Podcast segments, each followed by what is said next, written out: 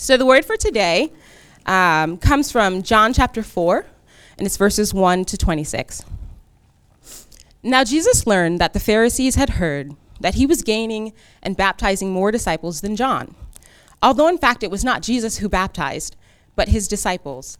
So he left Judea and went back once more to Galilee. Now he had, now he had to go through Samaria. So he came to a town in Samaria called Sychar, near the plot of ground Jacob had given to his son Joseph. Jacob's well was there, and Jesus, tired as he was from the journey, sat down by the well. It was about noon.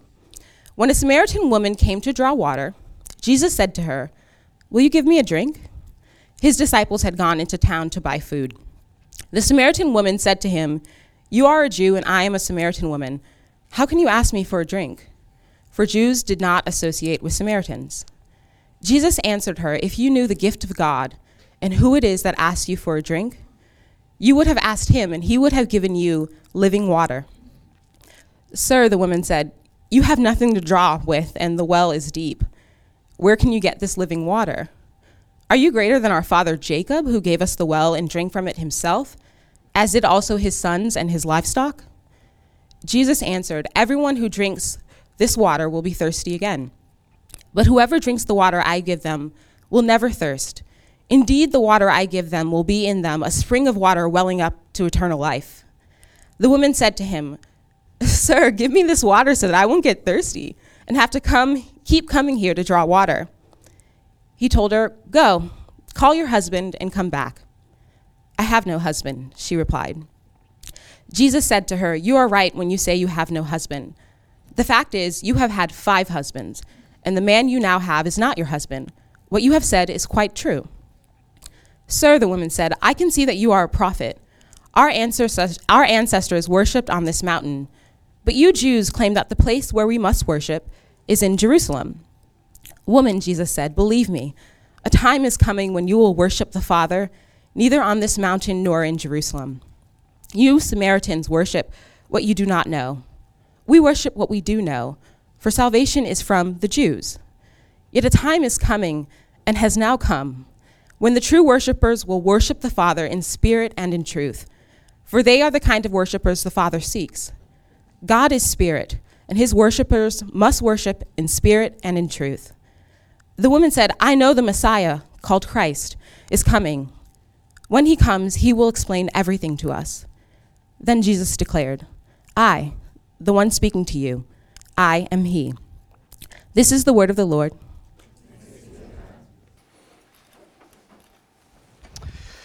Good morning, church.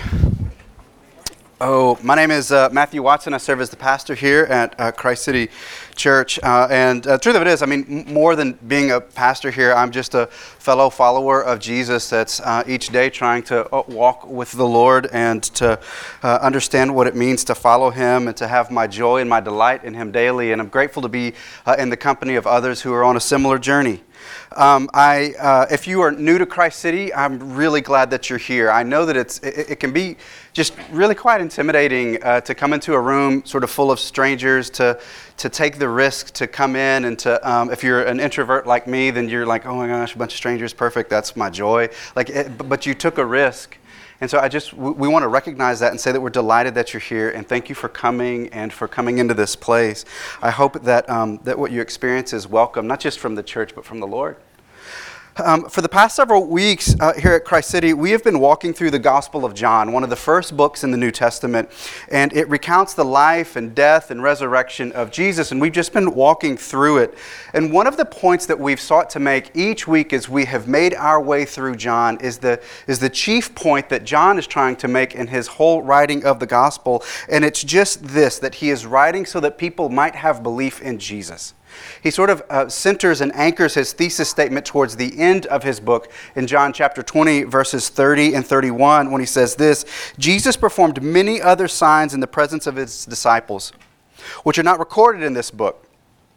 But these are written so that you may believe that Jesus is the Messiah the Son of God, and that by believing you may have life in his name. What uh, John is trying to focus on is telling Jesus' story in such a way as to invigorate belief in the life of the reader. He, he wants the hearers uh, to encounter this same life giving Jesus that's in the Gospels. And so he's writing in such a way so that hearts and affections can be turned towards Christ. That's the central focus of John. And as we've walked through this, this has uh, been the anchoring tenet of all of the stories that we've encountered so far. As we've looked at John the Baptist, as we looked at the stories of Philip and Nathaniel, as we've looked at the wedding at Cana, as we looked at the story of Nicodemus, all of these stories, in one way or another, have had their aim to stir up our belief and faith in Christ that that's what John is doing with each turn, with each movement, with each chapter. He's trying to point our gaze towards the one that longs to captivate our hearts. Today's passage chronicles another encounter that Jesus has with a woman from a region outside of Israel called Samaria. And the conversation, the encounter, it's actually it's quite amazing in, in a number of ways. Jesus sort of when I read this, he's like part, you know, like wise Jedi sage, and then like like street magician. Like he just knows things about the woman, sort of freaks her out a little bit. I, I hopefully there's grace that I called the Messiah, a street magician, and Jedi master. But just, the story is just layered with like innuendo and uh, with with cultural uh, trapping that is just um, it's just rich to it. So let's just jump right in, verses uh, four. Um, now, uh, he Jesus had to go through Samaria.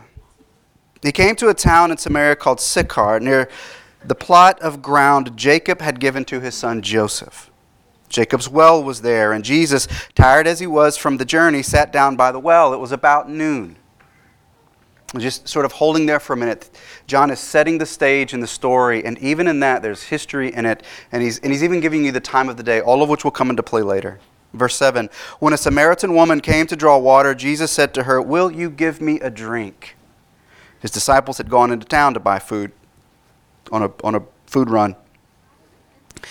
The Samaritan woman said to him, You're a Jew, and I'm a Samaritan woman. How can you ask me for a drink? For Jews do not associate with Samaritans. The, the, the story uh, just starts off with something that, that would have startled the first century reader. Verse 4 Now he, Jesus, had to go through Samaria. Jews actively avoided Samaria. The, the woman mentions it later on. The two communities, the Jewish community and the Samaritan community, they just they had a long-standing hatred for one another. Um, Jesus actually, he didn't have to technically go through Samaria. You see, most pious Jews that were traveling from Jerusalem to Galilee, which is what Jesus was doing, he had just been in Jerusalem where he emptied out the temple, and now he's traveling back to his hometown in Galilee. Most Jews that would have traveled that road, they wouldn't have taken the shortest route, which would have taken them through Samaria. They would have taken a route that would have taken them twice as long to go around the region of Samaria. And the reasons for this animosity between the two groups is part history and part theology. The origins of the animosity, it stretched back hundreds of years to the days of the Assyrian conquerors who ruled the land of Israel and Samaria. During the Assyrian reign, the Samaritans emerged as descendants of these two groups. They uh, were the remnant of native Israelites and then the foreign colonists, the Assyrians, uh, that moved in and uh, this intermarriage between uh, Jews in Samaria and Assyrian conquerors, uh, a new cultural, a new ethnic group uh, was established that also had blended aspects of religion. And so, because of the blending ethnicities and the blending of faith practices, the Samaritans were despised by the Jews.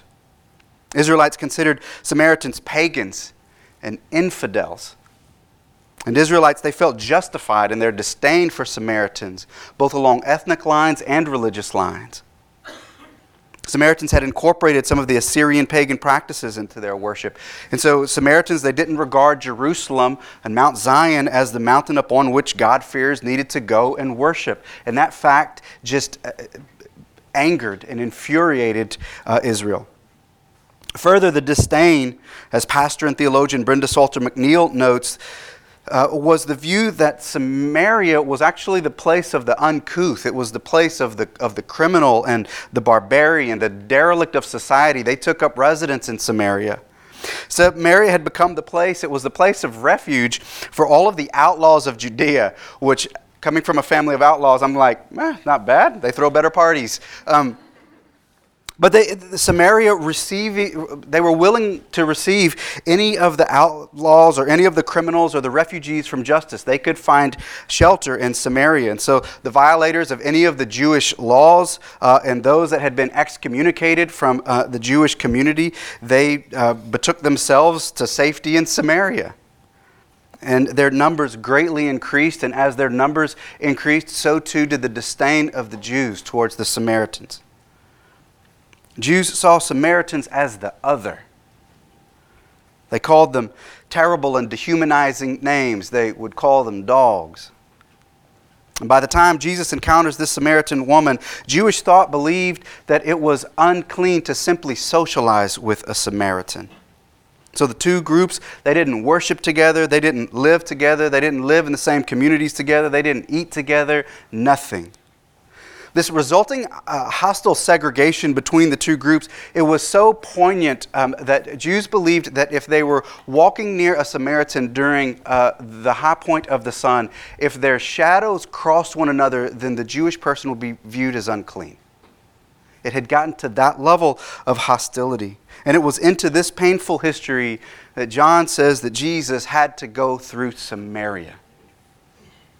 The statement would have alerted the first century Jewish readership that Jesus, uh, doing the traveling, he's going straight into the places that were avoided. And what he was risking was his reputation, his vocation as a rabbi, and in a very real way, even his own life to travel through this place. And even still, Jesus arrives at a town in the region of Samaria called Sychar.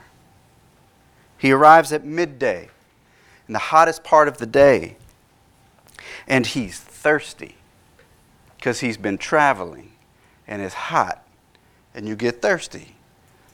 I know it hasn't been hot around here for a long time, and we might have forgotten. but Jesus arrives and he just comes to the well and he's just thirsty. And the Samaritan woman is uh, also there. She's drawing water, and Jesus asks her for a cup to drink, which both of them know is an act that would have made Jesus ceremonially unclean. And Jesus moves past all of that and moves forward. They just, Jews and Samaritans, they wouldn't have done this. They wouldn't have uh, drank together. And that's why the Samaritan woman responds in verse 9 You are a Jew, and I am a Samaritan woman. How can you ask me for a drink? There's almost indignation in the statement. Conversation goes back and forth uh, um, uh, between Jesus and the woman, and Jesus sort of speaks cryptically about living water, and then um, we learn a bit more about the woman. We come to learn that she's had five previous husbands, and that the man that she's living with now, it isn't her husband either. We pick up the story in verse 13. He says to her, Jesus answered, Everyone who drinks of this water will be thirsty again. But whoever drinks the water that I'll give them will never thirst. Indeed, the water that I give will become in them a spring of water, welling up for eternal life. The woman said to him, Sir, give me this water so I don't get thirsty and have to keep coming back to this water to draw water. When Jesus references living water, the other ways to translate that are um, fresh water or clean water or water that runs which would have been tastier and more refreshing than water that you pull from a well. And so she uh, thinks, oh, maybe he's talking about another source that I'm unaware of. Verse 16, he told her, Go and call your husband and come back. She said, I have no husband, she replied. Jesus said to her, You're right when you say you have no husband. The fact is, you've had five husbands, and the man that you uh, have is not your husband. What you've just said is quite true. A few quick things to note here. First, I want to remind you that um, this encounter is actually taking place in the middle of the day. And remember that this woman is alone. And typically, the drawing of water in the Samaritan culture would have been something that was done in the cooler parts of the day and would have been done in community. Because the women uh, of the community would have done it. They wouldn't have wanted to do it together. It was an opportunity to socialize. They would have done it in the cool part of the day because it was physical labor. It was hard to do. And so it's easier to do when it's cooler. However, this woman is alone and she's in the hottest part of the day. And the implication is the reason that she's there in the middle of the day and that she's alone is because she's being shunned by the community, presumably because of her sexual past. She's there because she's been outcast by others. She's there because she's a five time divorcee. The thing about divorce in this context is that a woman actually couldn't divorce a man, it was only a man who could divorce a woman. And a man could actually divorce a woman for any number of reasons. He could divorce a woman if there was some physical abnormality that was discovered after marriage. He could divorce a woman if she was unable to bear children. He could divorce a woman if she just wasn't a good cook. And so, five different times, this woman has been told, I don't want you no more. She's been rejected. That's why she's at the well at midday by herself. And still, Jesus is there in a Samaritan town talking with a woman at midday, all things that good Jewish rabbis ought not do and in places they ought not be.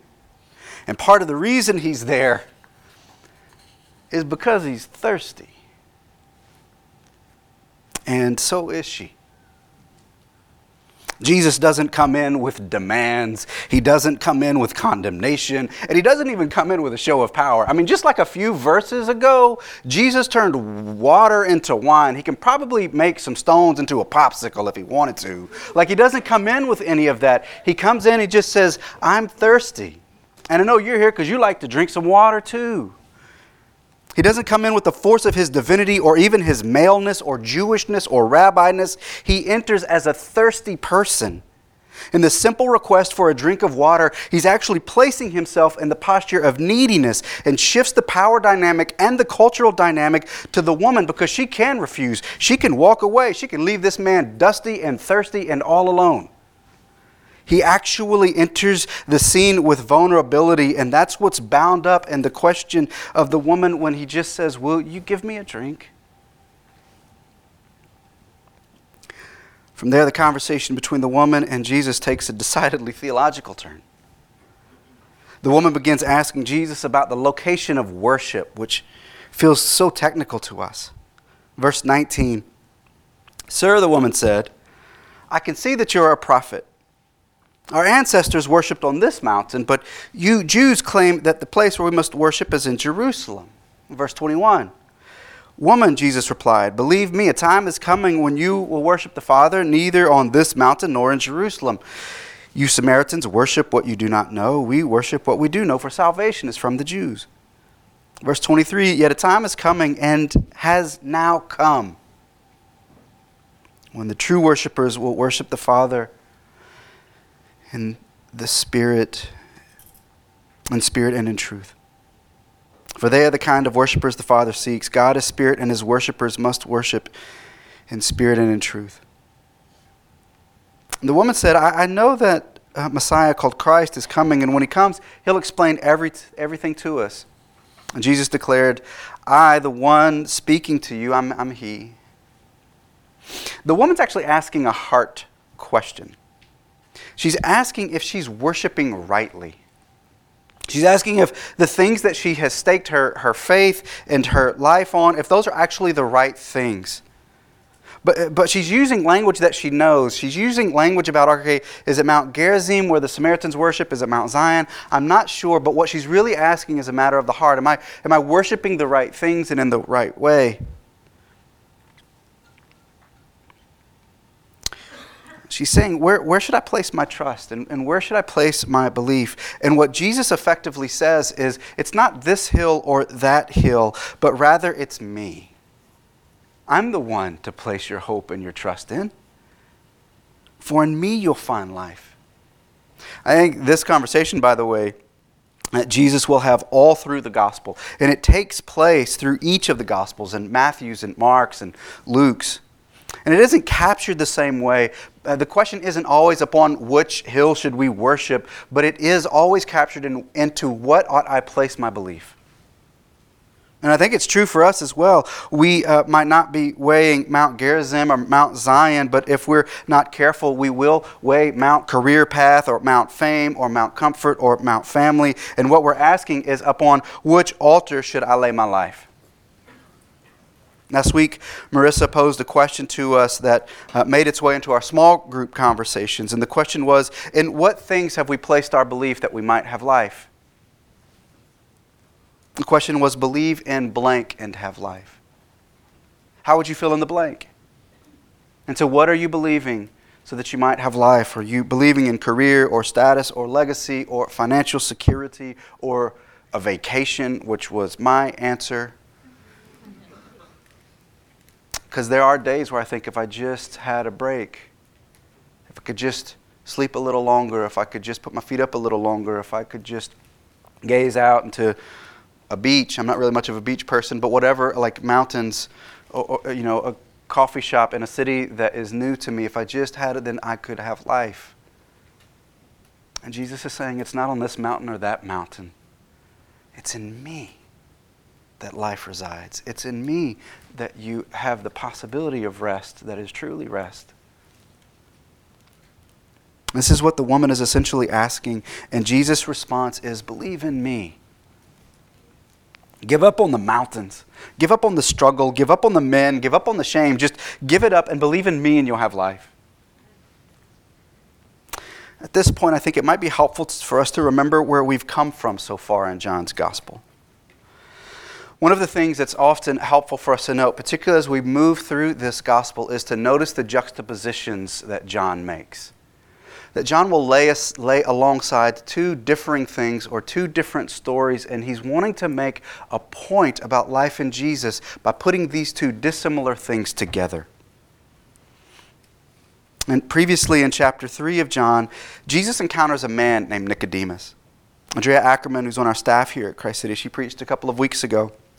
Just to review, Nicodemus was a Jewish teacher of the law of Moses, and he comes to Jesus at night and he's asking him various spiritual questions because he's curious about Jesus. And so he approaches Jesus, and, and Jesus fields these questions from Nicodemus, and uh, still Jesus calls Nicodemus to believe in him as the Son of God. And Jesus tells Nicodemus, listen, it's not about your heritage. It's not even about your hard work or your rule following. It's about your relationship with God, the one who knows you deeply and who loves you passionately. It's not about being born into the right family or the right set of circumstances. It's about new birth that is found in Jesus. John is laying the story of Nicodemus right alongside the story of the woman at the well. With Nicodemus, we see a man who is a Pharisee. He has power, he has status, he's an insider, he has education. He, but he comes to Jesus at night.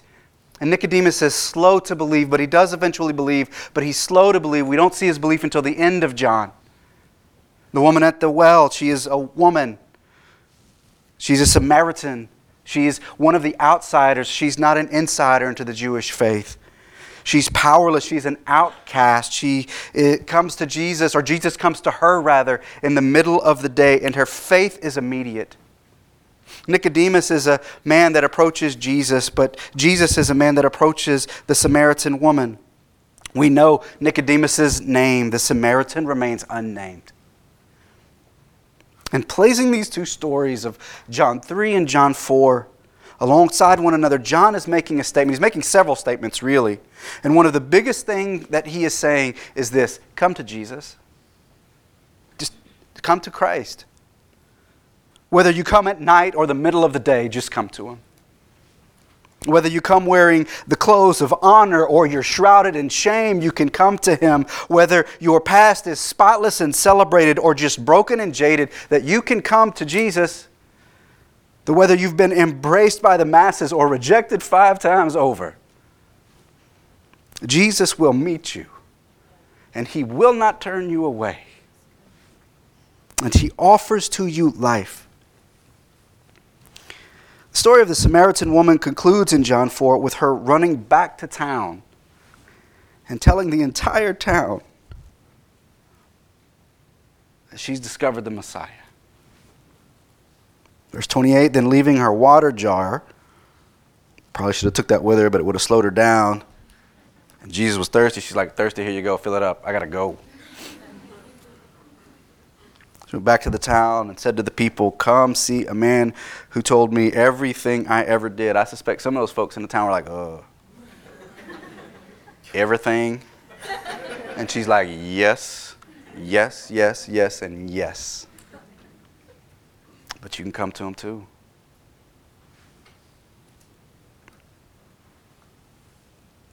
And as a result of the woman's faith, the entire town comes to Jesus.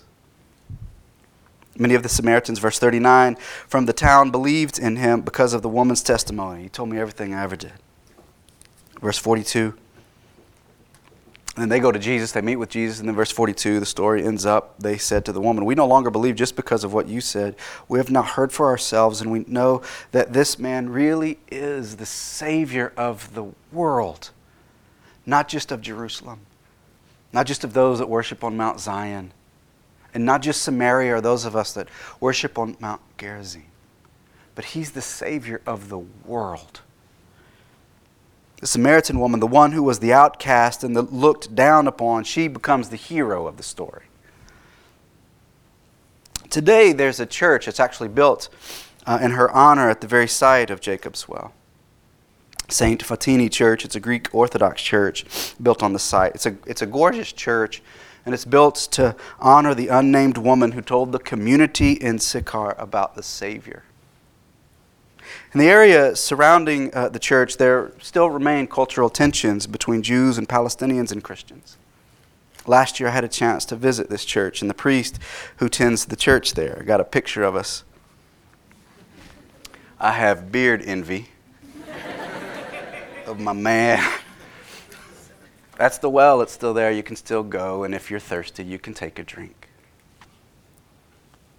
we were told when we were visiting with them of tragic stories of violence and how the previous priest was murdered by Jewish settlers there in the church 40 years ago.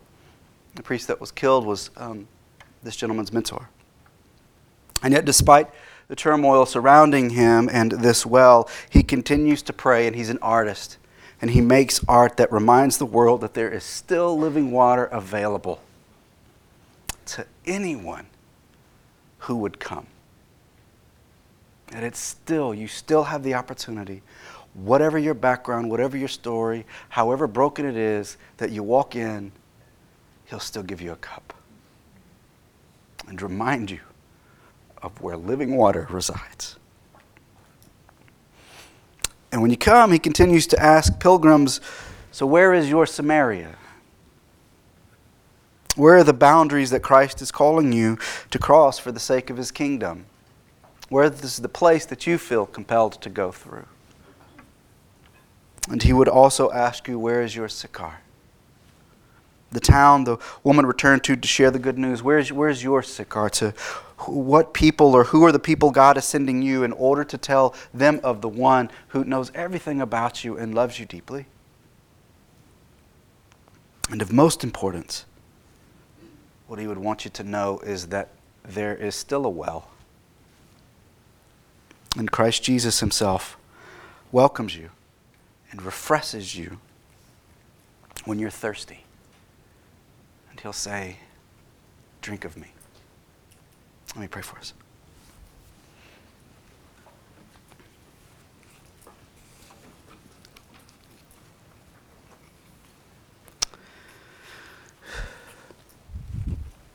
Lord Jesus, you are our living water that refreshes our soul.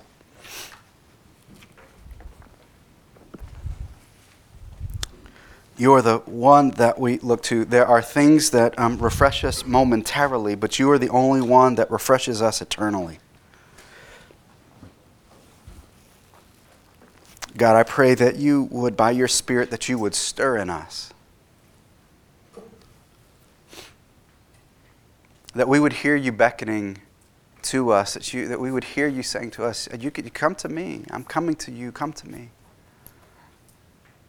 We don't have to be one way or another. We don't have to have our stuff together. We don't have to be all put together before we come along. God, that's not your way.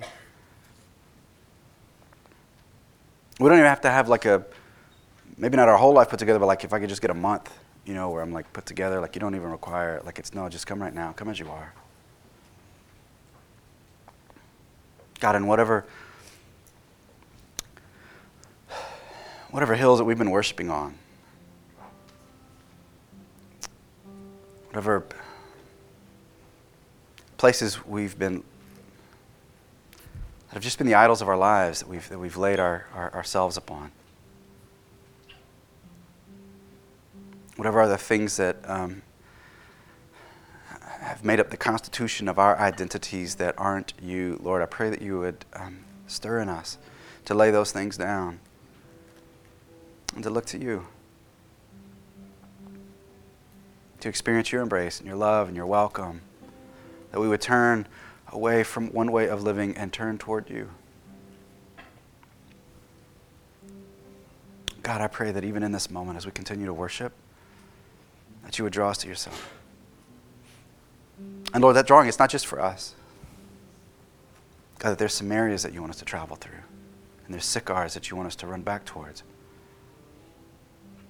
To tell the story of what you've done in our life, the story of your great and grand invitation to all of us. Spirit, let us let us be the great grandsons and great granddaughters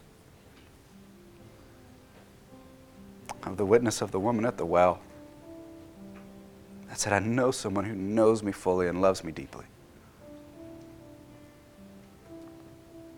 Let us steward her message towards us. Christ's name, amen.